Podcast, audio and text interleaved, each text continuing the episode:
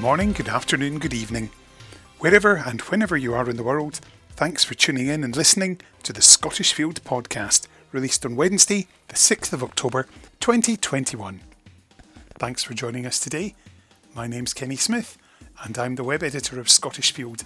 And we've got a bumper podcast for you this week as, over the next 40 minutes or so, we're going to be chatting with actor Mark Bonnar, who starred in some of the biggest shows on TV, including Line of Duty, Casualty, and Doctor Who, and is about to return for the second season of Guilt, as well as the sixth run of Shetland. Don't forget that every month Scottish Field brings you the best of all things Scottish heritage interiors, antiques gardens, wildlife, motoring, whisky, and country news, as well as interviews with famous names. Right now, You've literally got a handful of days left to pick up our October edition, our annual luxury issue, which highlights the best of the best in Scotland, whether food, places to go, things to drink.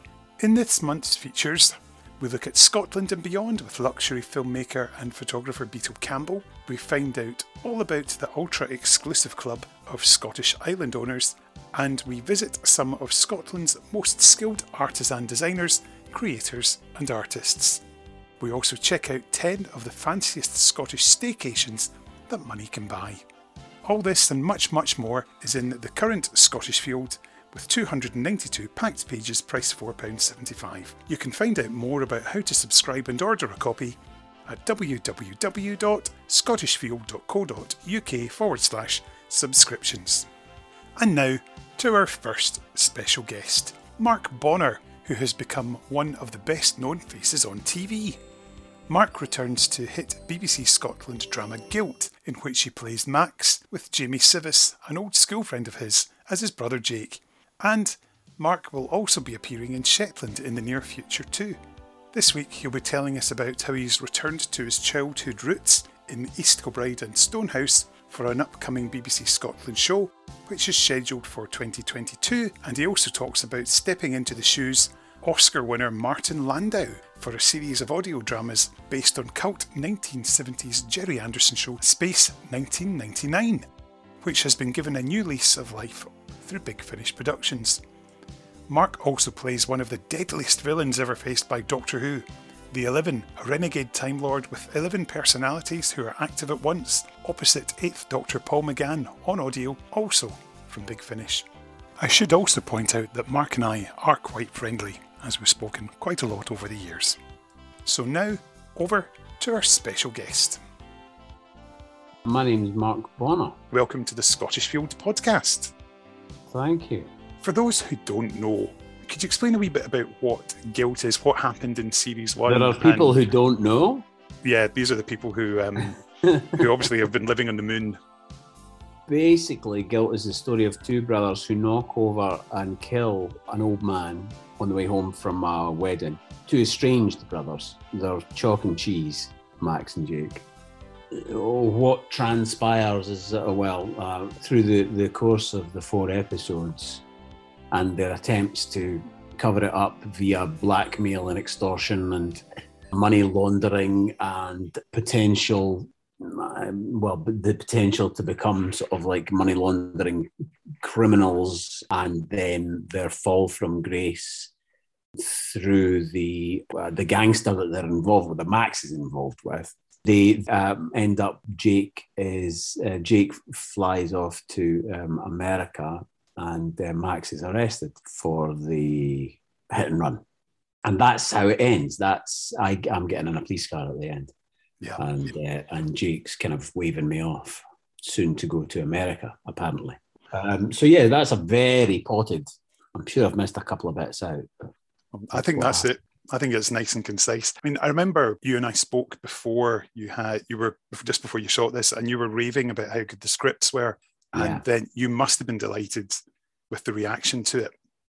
Yeah, I was absolutely uh, blown over. We all we, we all were really. It was uh, we we felt that we were making something special, but it's nice to have that affirmed by everybody who watched it. Really, that I don't think we. I, I, I never read and I do read everything, but I, I, never read one negative comment about it. Really, it was, uh, and I think that's testament, as I said at the time, to Neil's fantastic scripts. You know, yeah. Um, and the his ability to keep all those balls in the air whilst uh, maintaining the uh, you know the the through line of of what's um, happening and, and, and the kind of like emotional heartbeat of the story you know which is the two brothers you know and their kind of developing stroke crumbling relationship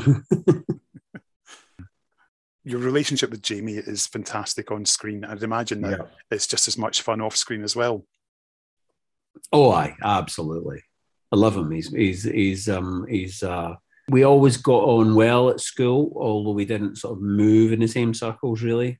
But we always sort of had a laugh. He always made me laugh at school, and we've become really good pals since uh, since Guilt. Um, I mean, we were pals already. Actually, we you know we we our friendships kind of you know and kind of grown over the years, but he was the first person in my head when when Neil sent me the, the first episode of, of Guilt. Um, I didn't, I never saw anybody else playing it. And although Neil was the person who suggested Jamie, because uh, it wasn't, you know, it was nothing to do with me, uh, although it would have been had he asked me. He did ask me, he said, Who did you see as Jake? And before I could answer, he said, Have you ever heard of an actor called Jamie Sives? And uh, I said, well, now there's, it's bizarre. Not only was I going to say his name, but I was at school with him. I've known him since I was 11, you know. We're really good pals. Yeah. And uh, I love him dearly. When you did the shoot for this, it would have been just sort of lockdown times. I mean, how difficult was it to shoot something like this? For series two? Uh, for series two, yeah. Uh, yeah, this is my first job out of lockdown in November. So it was strange to say the least. It still is. I mean, it's a little more. It's a little more normal now, I suppose, as as time has gone by. But it's it's still very strange. You know, wearing masks, being tested twice a week. But yes, at the time it was uh, almost I hadn't ventured out the house in six months, so it was kind of strange to to suddenly find yourself on set with 60, 70 other people and uh, not know not know what what was what was in store. But I mean, we got through it. We had a couple of scrapes, as everybody does. Productions closed down. I mean, it's it's you know it's. Uh, I think with the Delta variant, it's been worse because it's more transmissible. But at the time that we were doing Guilt, the Delta variant variant wasn't a thing. So we got through with yeah, just a couple of a uh, couple of cases, uh, which were easily bubbled. You know, we didn't have to close down production because the sort of, the cases were sort of on the periphery. They weren't sort of main cast or crew. So yeah, it's it, it's it's very strange the new normal, but you know that's that's what it is. It's the new normal. I guess you have to kind of treat it like that and, and just get on with you know wearing your mask, keeping everybody else safe. You know. Absolutely. So, what can you tell us about the plot lines of season two? Because obviously you can't say too much, but I can tell you everything. well, you... I don't know what I can tell you. I mean, I can tell you that. Well, you uh, you probably know from the trailer that Max has been inside and is now out. He uh, because he gets released in the first sort of ten minutes. You, you see him coming out.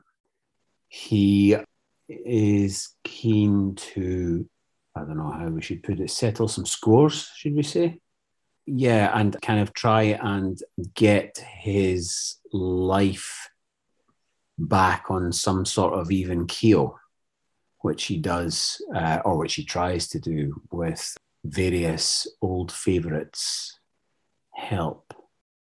Oh, I like it. I like it. I mean, you must really enjoy getting the chance to come back to Scotland. Obviously, you get to do Shetland, but then you're nearer home when you're doing Guilt. Guilt's mostly in Glasgow, but um, yeah, we had we had longer in Edinburgh this time. We only had two days in Edinburgh last time. We had two a uh, week and a half this time, I think. But yeah, it's lovely. It's lovely to be back in Edinburgh, of course, and Glasgow. I mean, that was back in November, and every job up until four weeks ago, which i am doing a job just now in London, um, and that's my first job in London since November. So to be quite honest, I'm glad to be home here. Yeah. Um, because you know, I miss I miss the family when I'm my family when I'm up in Scotland because I don't I don't live there, you know. So Yeah. um, yeah, it's quite it's a double edged sword. Obviously, I'm, I'm more than happy to be working, but um, to be away from home's hard. You know. Yeah, because I know that when you're doing series one, you were shooting literally when you were doing the house stuff. You're literally about a mile from where I'm sitting right now in East Kilbride, which was Oh uh, yeah, yeah. because it was so frustrating. It was like because I know you said you were doing it, and it's like, oh, you're just down the road because we see you could see all the lights on at night and everything, and people going, "What on earth's being shot there? Is it Game of Thrones or is it something like that or Outlander?" so it was, uh, but little did they know. I think last time we spoke, you were just finishing off shooting in Shetland. Try saying that after a few sh- sherbets. Um, so, how did you enjoy that? The latest run of that? It's great, yeah. I'm. They've already moved on to Series Seven now. They're doing it till December, I think, but I, I'm not. Uh, I'm not around till November. So, but uh, you know, it was great. Uh, uh, series Six was. Uh, I have some great stuff to do in Series Six. So I was really, I was really pleased. And it's you know, it's always, uh, it's always a joy to get back together with um, the old crew. I feel as the, the old crew. I only ever see Dougie really. I mean, that, you know, Dougie and Erin are the two. You know, they're the people I have the most stuff with. Even though I'm great pals with Alison and love her very much, I I never see her. We've had one scene in the sixth series when she was putting me in a prison cell. It's always a joy. It's like we're a family, you know. It's uh, it's like going to see your old. It's like going to see your in-laws at Yeah. Christmas time. The other thing you did recently when in Scotland was the uh, the new towns. As obviously you lived Yeah. in East Kilbride as a new town when you were younger. So if you could maybe Yeah. tell us a wee bit about that. Well, I'll tell you what, I got to go and play on it. Remember that sculpture we were talking about that used to be in the town centre that's now in a Yes. park? I got to go and play on it again. Yeah, That was nice. And it brought back a load of memories, um, which was great. And I could get up on the highest bit because it was always the, there was a short bit and a high bit, and I could never get up on the high bit because I was only I know, six.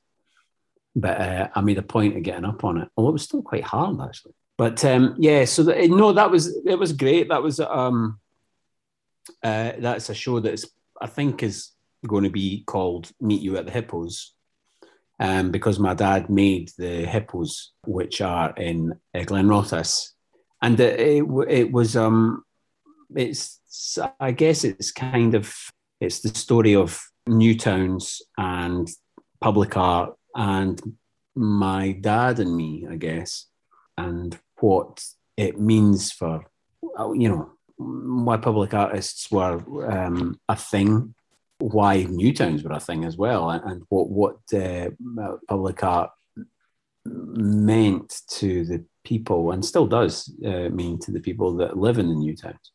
So it was a kind of exploration. We went to every single new town in Scotland. So it was a bit of a it was a mad two weeks, and we met some fascinating people, politicians and artists and historians, and um, yeah, it was a really it was a really interesting journey for to use the word that documentarians hate to use.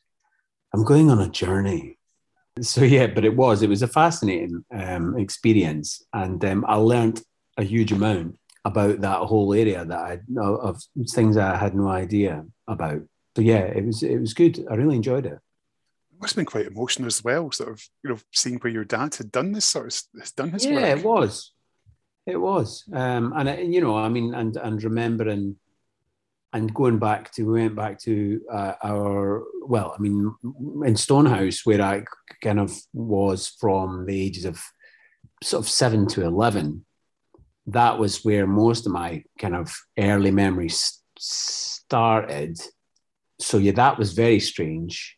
See, going back to Stonehouse again, and and and but but wonderful. The people in the people in Stonehouse were just the most friendly bunch of folk. I mean, all everywhere was, but but they were so accommodating in Stonehouse and so kind of uh, loving of the of the um, the elephants. My dad made concrete elephants uh, in Stonehouse, amongst other places. They're, they're in other places too, but I think Stonehouse was the first place they were because dad dad was going to be. Um, instrumental in in he was the East Kilbride and Stonehouse town artist when uh, and then he was moved to Stonehouse when Stonehouse Newtown was planned, but then they scrapped Stonehouse Newtown after they built two streets basically, and then they scrapped the idea because they they decided they wanted to use the money to redevelop and regenerate the East End of Glasgow because essentially new towns were overspill, were Glasgow overspill, Edinburgh as well, but mostly Glasgow. And then a lot of people in Glasgow were getting hacked off quite rightly because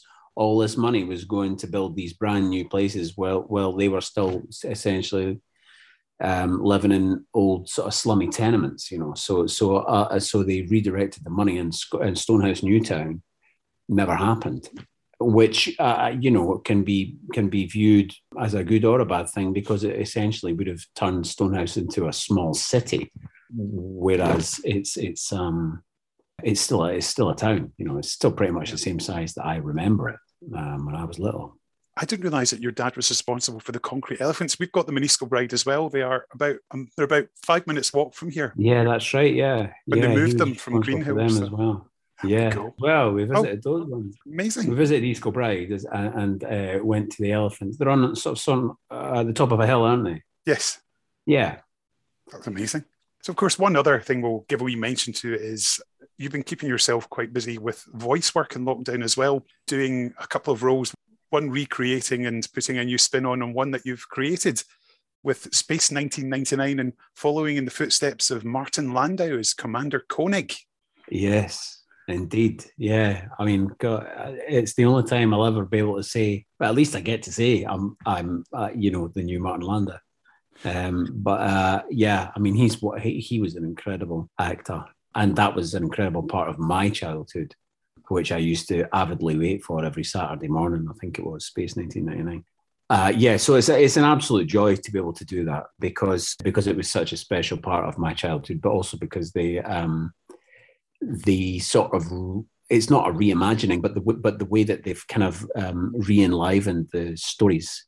They've taken they take some of the existing episodes um, from the TV series and and adapt them.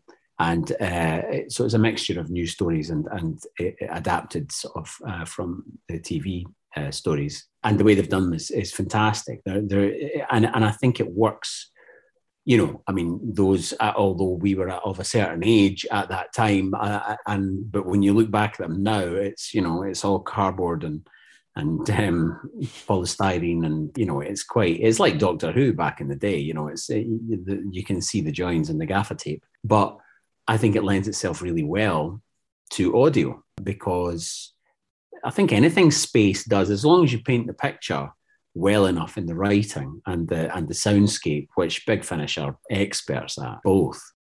It's a real thrill, you know, t- to record with all that, you know, knowing that it's going to be it's going to be an oral uh, experience. Yeah, it's fantastic. Such a great series, and long may it continue. But of course, the other part that you've created is uh, the 11. So perhaps those who who haven't heard, Scottish Field listeners who've never heard of the 11, how would you sum him um, up? He's a, the 11 is a Time Lord from Gallifrey, but he's um, slightly unstable in that he retains all of his previous 10 regenerations within himself, and they all vie for the the number one spot, I suppose is the best way to put it. Um, so so he can have um, there can be whole scenes that are just me talking to myself in with one of my others or many of my others, depending on what the what the uh, situation or argument is about. I've been doing the eleven for for I don't know five or six years maybe now, and uh, it's it's an absolute joy every time to to revisit him and see what, what else have in store for him. He's a great character and he's, he's massive amounts of fun to play. It's bloody exhausting, but he's uh, he's good fun. Yeah, I'm just glad that the six hasn't popped through to visit us today to try and kill us all. yeah, he's the most exhausting of all. I'm all, and I'm glad he's quite. They're quite economical with the six, um, which I'm always glad about because that he, he takes the most out of my fragile old body. And getting to work with your wife Lucy there on the most recent set, that must have been Yeah. really fun. The fact that she gets to have a go at what you do as well.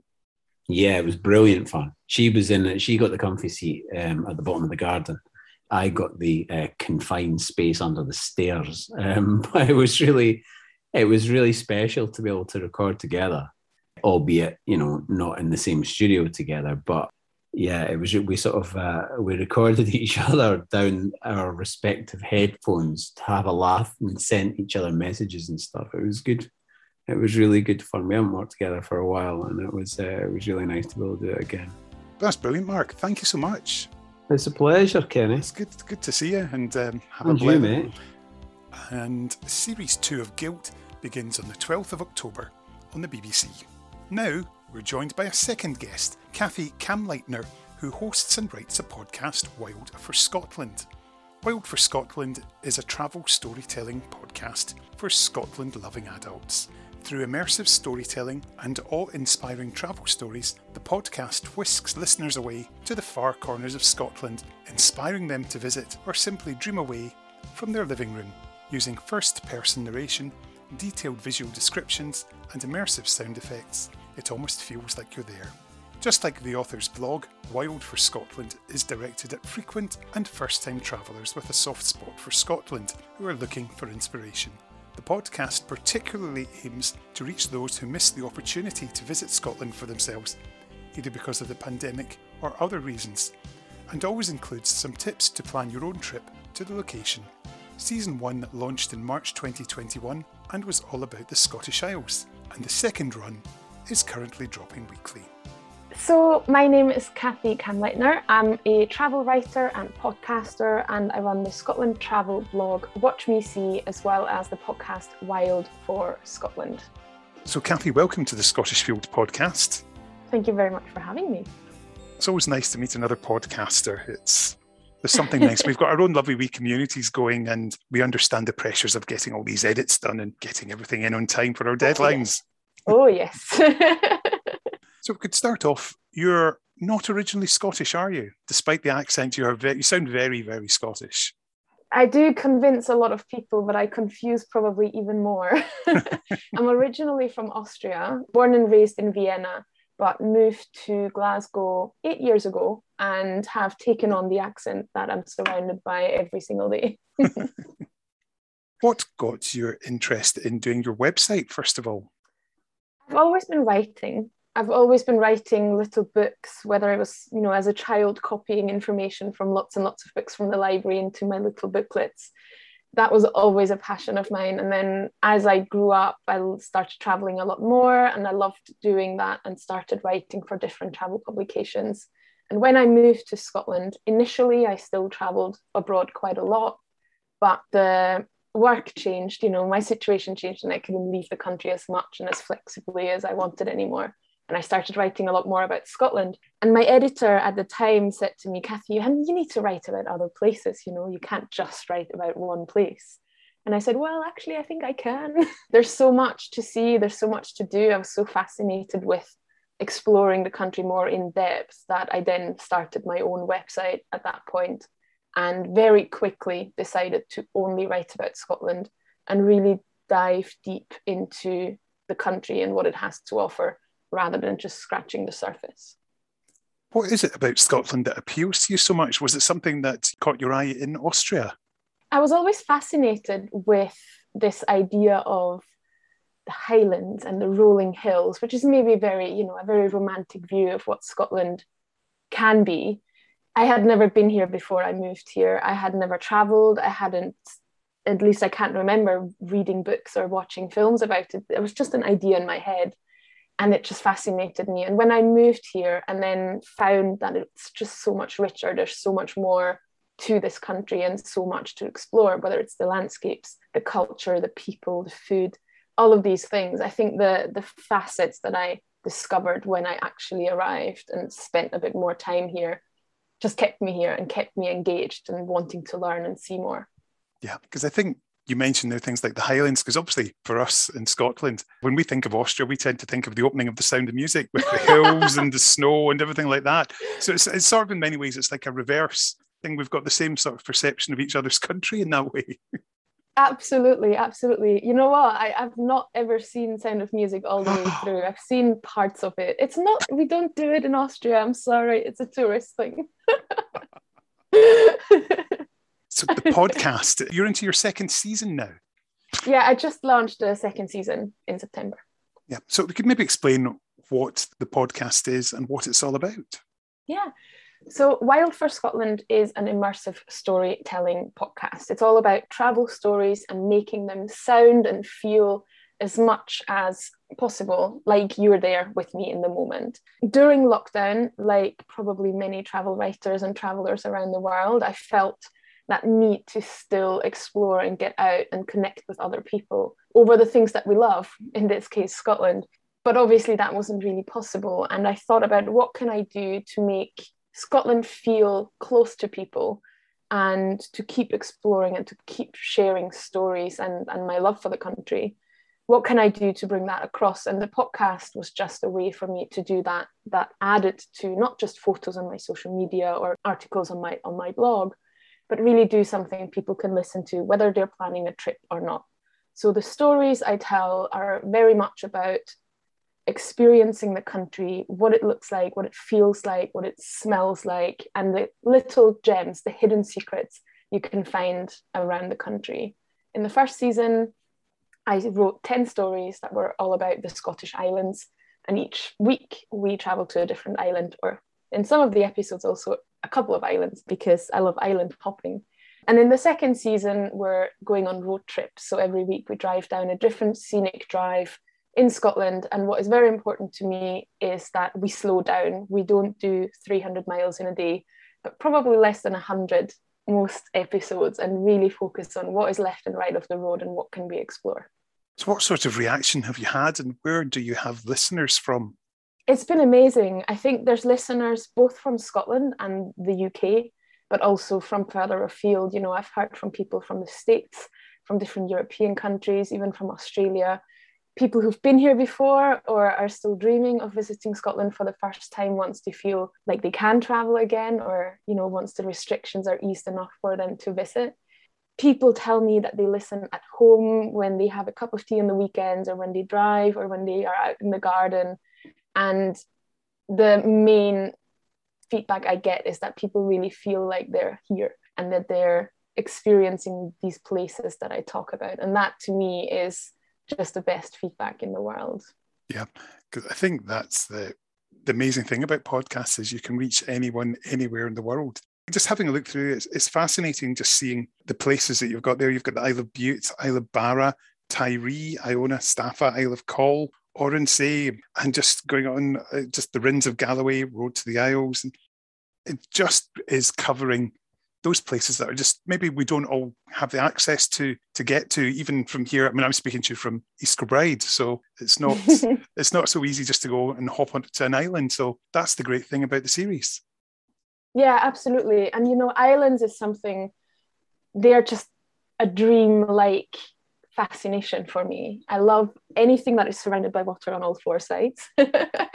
so the Scottish Islands, the beaches, the history and heritage, and, and the whole kind of experience of being on the Scottish Islands. It's not something you necessarily expect when you think about Scotland. It is what I said earlier, that image of the Highlands, the mountains, and maybe the medieval castles and things like that but the actual islands are that little step farther. It's not what people expect right at the start when they think about Scotland. So it's that surprise waiting just one ferry ride away. And like you say, it's not that easy to get to them. So it takes a bit of an effort. And so I'm hoping that the series really inspires people to think about what the places I can visit that aren't the typical, the, the, the standard destinations that we all love and, and know of. But yeah, thinking a little bit outside the box.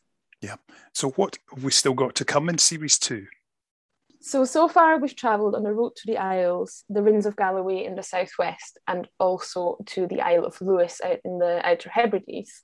I've got a few more road trips coming up that go over to the northeast. So we're going to the Speyside for another whiskey episode. We're going to the Cairngorms National Parks to drive down the snow roads. And we're also heading down to Fife to see the East Neuk of Fife and the fishing villages along that road trip. So there's lots and lots of stories still coming up. Also, some more island stories over on the west coast, some wildlife, and yeah, just loads and loads of different scenic roads. Which place has been the biggest surprise to you when you've been to visit it? Wow, what a question. I think Scotland surprises me every single time, to be honest, because there's just so much to do and so much to discover. I recently went to the Speyside, which is a region I've discovered before. You know, I've, I've traveled to the Speyside before and I went and hiked the Speyside Way a couple of years ago with some friends. And I thought I knew what it was like to travel the Speyside, but I recently went there for the podcast to do some research and actually spend a lot of time in the area of Dufftown and really get to know that village and the history and the the whiskey distilleries in that area particularly. And i went on a whiskey walking tour and it was just so much fun to learn about all the different distilleries. I had no idea that there was nine distilleries just in dufftown alone two are closed so it's it's only seven that are still operating but i had no idea and so it's things like that it's areas that you think you know but there's actually so many layers underneath that kind of the typical knowledge or the, the, the things that are in the tourism messages, so to say, or that you read about, and really going deep and speaking to the locals and finding out about those little tucked away stories. I found a little fairy wood um, near Dufftown as well. And it's just little things like that that I love to explore. I mean, what's the reaction been with friends and family back home when they've when they've heard the episodes? It's been really lovely because for my friends and family, some of them have visited Scotland, of course, in the last eight years that I've lived here. But even then, it's it's an opportunity for them to actually experience the places through my eyes as well. I might not always be able to come home and visit and tell them all about it myself, but these stories are a way for them to be there with me in a way too it's also a way to practice their English because, of course, in Austria we speak German, so it's not their first language. I get messages from my mum every week when she listens to the episodes and is really proud of understanding them. So that's really lovely as well. So I think whether you are a native speaker or not, I'm hoping that the stories are still very enjoyable and you still get that sense of being here with me and seeing Scotland through those stories and the sound effects and all of that. So it's been really lovely actually to get reactions from friends and family, but also from readers in Germany who have embraced the podcast and enjoy listening to it. Do you get teased for having adopted a Scottish accent? Um, I don't get teased so much about my Scottish accent, but I do when I speak German sometimes have a German accent because I'm more, you know, there's more Germans in Scotland that I speak to in German. So they do tease me about that. It's quite funny to go and be with my Austrian family, but also with my Scottish family now, and bridging the gap between those two worlds because either side feels like, what is going on? What is she talking about? Why is she sounding so funny? Yeah, definitely. with season two all planned, do you have ideas in place for a third run? Absolutely. It's obviously I need to focus on season two and getting all of that out now. But in the back of my head, I am thinking about next year and what we can do for season three um, I started working with an editor, which makes working on the podcast a lot easier for me and a lot more kind of more of a dialogue than just me bringing out my ideas and being the one who does everything. So that has been really lovely. Next year is the year of Scottish stories, as I'm sure you're well aware of, and maybe some of the listeners are as well. So I would love to bring in a way to tell more local stories and the stories of Scottish people and people who live in Scotland. I don't normally do interviews, so I'm not quite sure yet how that will look like, whether I will change the format slightly or whether I will ask people to write stories with me. I'll see how that all pans out. But the Year of Scottish Stories is, I think, such a perfect match for what I'm trying to do with my podcast. I'll need to do something for that. Perfect. Well, good job. You've got plenty of time on your side since Yes. It's, it's going to last a whole year, so at least you don't need to have something immediately. So that's exactly. the beauty of it. This is wonderful. So, Kathi, for those who haven't heard the podcast yet, would it be possible to maybe have a wee introduction from yourself and we can play a clip? Absolutely.